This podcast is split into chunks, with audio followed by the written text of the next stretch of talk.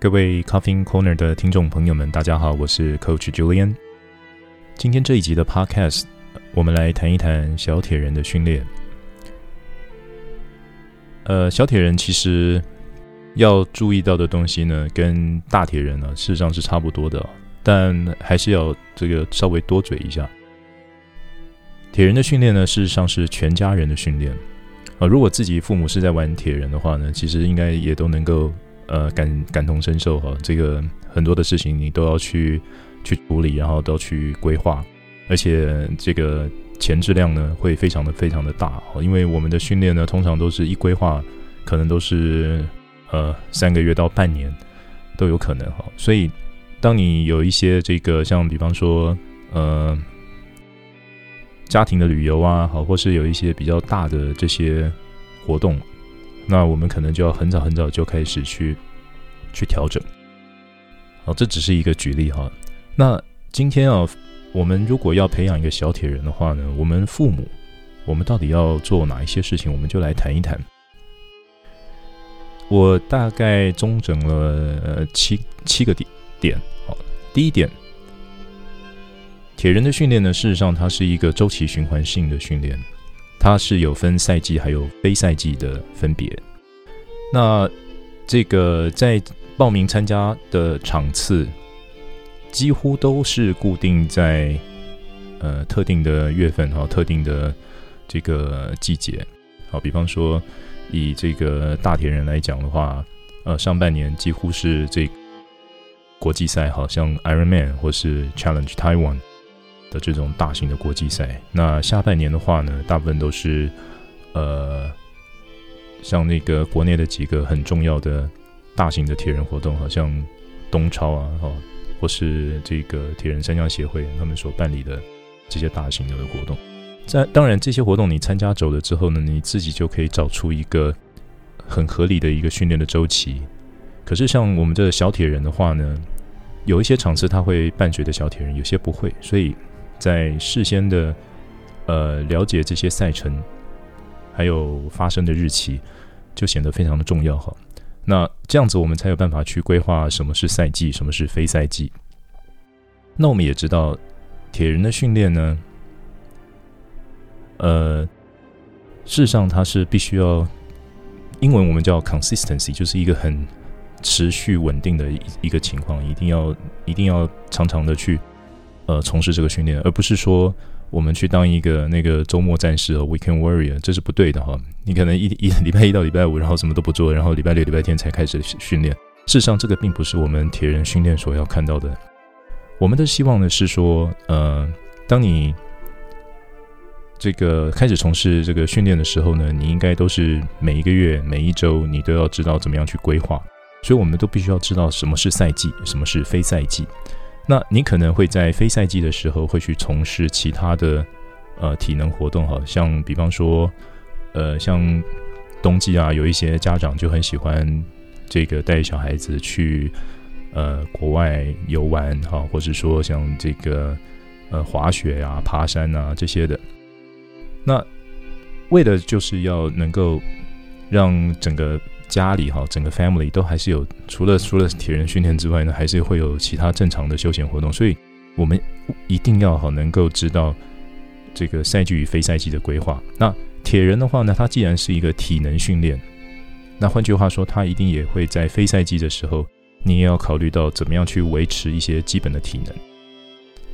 好，这是赛季与非赛季的部分。另外，赛事的选择也很蛮重要的哈。因为我们都知道，这个学校啊，它一定会有大型的考试。这个不管是呃大的考试或者小的考试啊，还还是一些补习班的考试，我们其实坦白讲，我们在台湾这个社会啊，这个考试都是避不了的。那如何要让这个考试呢和你的体能训练不会相冲突？其实这也是要花脑筋去思考的。你一定要有足够的时间让小朋友练。到体能，那你也一定要有足够的时间让小朋友去准备考试。好，所以在这个参赛的场次的选择，尽量的话就要避免大考的前后。哦，因为大考前的话，大部分的家长都会想办法把这个心思哦放在这个呃小孩的考试上面，就比较不太会去想到小孩子的体能要怎么办。好，所以在训练上来讲的话呢，尽量尽量能够把一些重要的事情把它隔开。好，这是我们很早很早就要去做的事情。另外，呃，训练这个东西呢。像我刚刚有提到，我们这个铁人训练并不是一个 weekend warrior warrior，呃，它不是一个周末战士的这种训练的方式。所以你看，我们有游泳、骑车和跑步。你每个礼拜的话呢，你都要把这些训练的项目和训练的时间把它规划得好。你可能这个一天练游泳，然后一天练骑车，一天练跑步，然后接下来休息一天呢，然后再来练游泳、骑车、跑步。当然。铁人三项训练，它不是说分得这么清楚啊，它通常都还是会伴随着呃合并的训练哈。比方说游泳完了以后呢，马上转换骑车啊，或是骑车以后呢转换跑步，这个他大部分的训练都会放在礼拜六、礼拜天了，因为他的时间比较长。呃，那他你就要知道怎么样去安排这个训练，然后让这个训练看起来更均衡，然后每一样东西都可以练习得到啊。这个也是这个小铁人的父母呢要稍微了解一下。那另外呢，这个刚提到哈，训练要平衡了，训练的时间过长或过短其实都不太好。那个我们还是要看他的进步的状况，像比方说，呃，刚开始这个小朋友可能他只会游泳，还不会骑车，也不会跑，呃，跑步也还 OK。那这个时候我们会放在这个呃训练量的话呢，他可能就不会在骑车的部分，他可能就不会很大。我们可能在骑车的时候，我们就会先。了解一下他的那个呃骑车的能力，然后呢适适时的去改变他的一些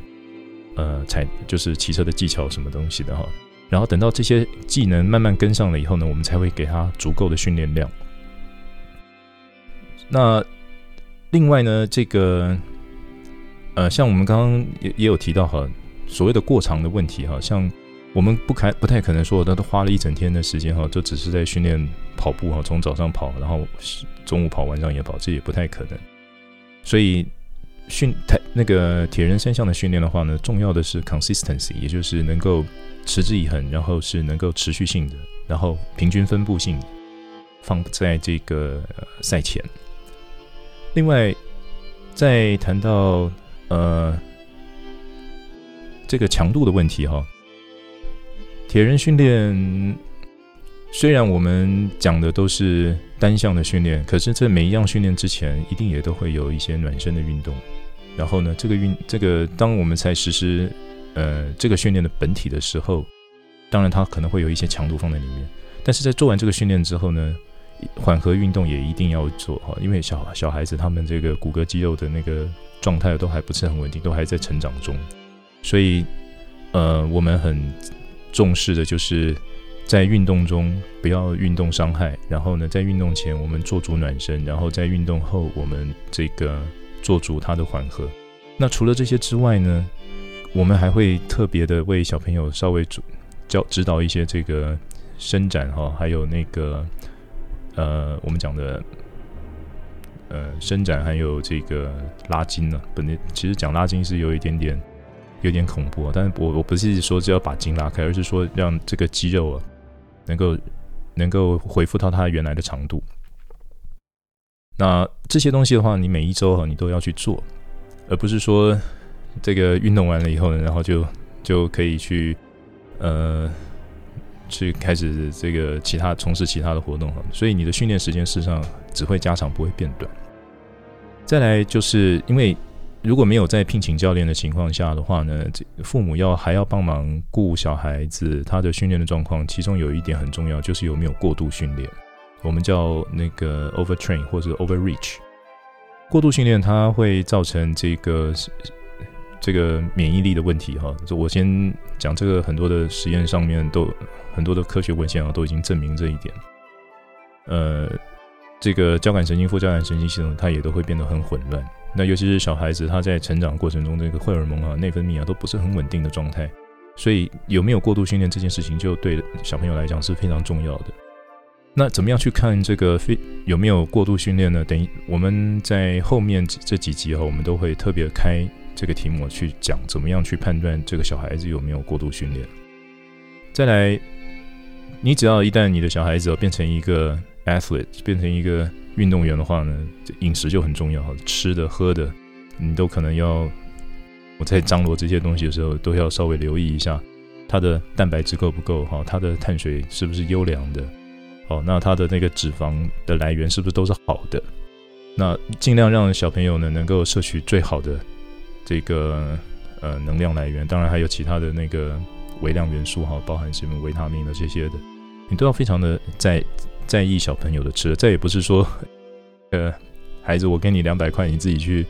这个 Seven Eleven 去找东西，这这也不是哈。你只要一旦你的小孩子成为运动员的话，他的饮食你就必须要花很长的时间去。钻研，然后去顾。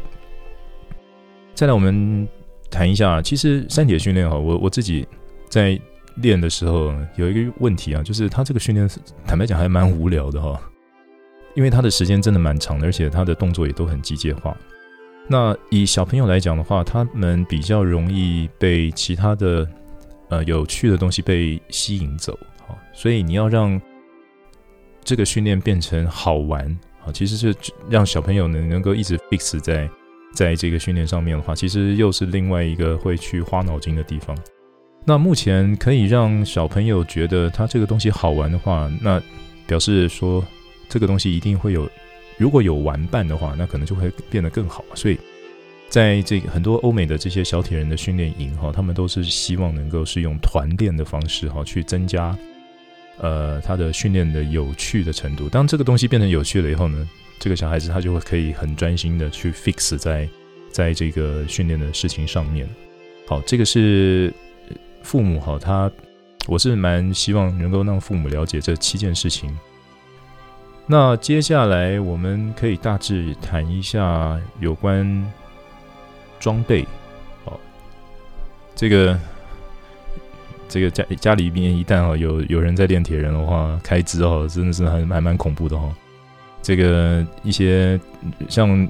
如果听众哈是有刚准备要让小朋友去参加小铁人，但是父母自己本身呢没有参加过任何的铁人竞赛的经验的话，那我大概都可以讲一下。其实这个部分还真的蛮花钱的哈。游泳的部分的话，尤其是冬季啊，你可能还都要准备防寒衣。好，那像这些住的教具啊，像这个挖滑手板啊，或或是这个脚踏板啊，好，还有一些浮板。当你在做这个姿势调整的训练的时候，这些教材也是一笔钱哈。另外，你要去游泳池的话，你可能也会因为呃收费的关系，你可能每个月或是呃每每一次，你都要花这个门票钱去买，所以他这个钱花的。也是还蛮蛮多的。另外，脚踏车应该是大家最头痛的地方，因为脚踏车大，因为小朋友身高实在是长太快了，那也大概每隔一个一年或是两年，你就会发现哇，车子又变小了，所以你就变成不太不断的再去汰换你的这个小朋友的出赛用的脚踏车。所以，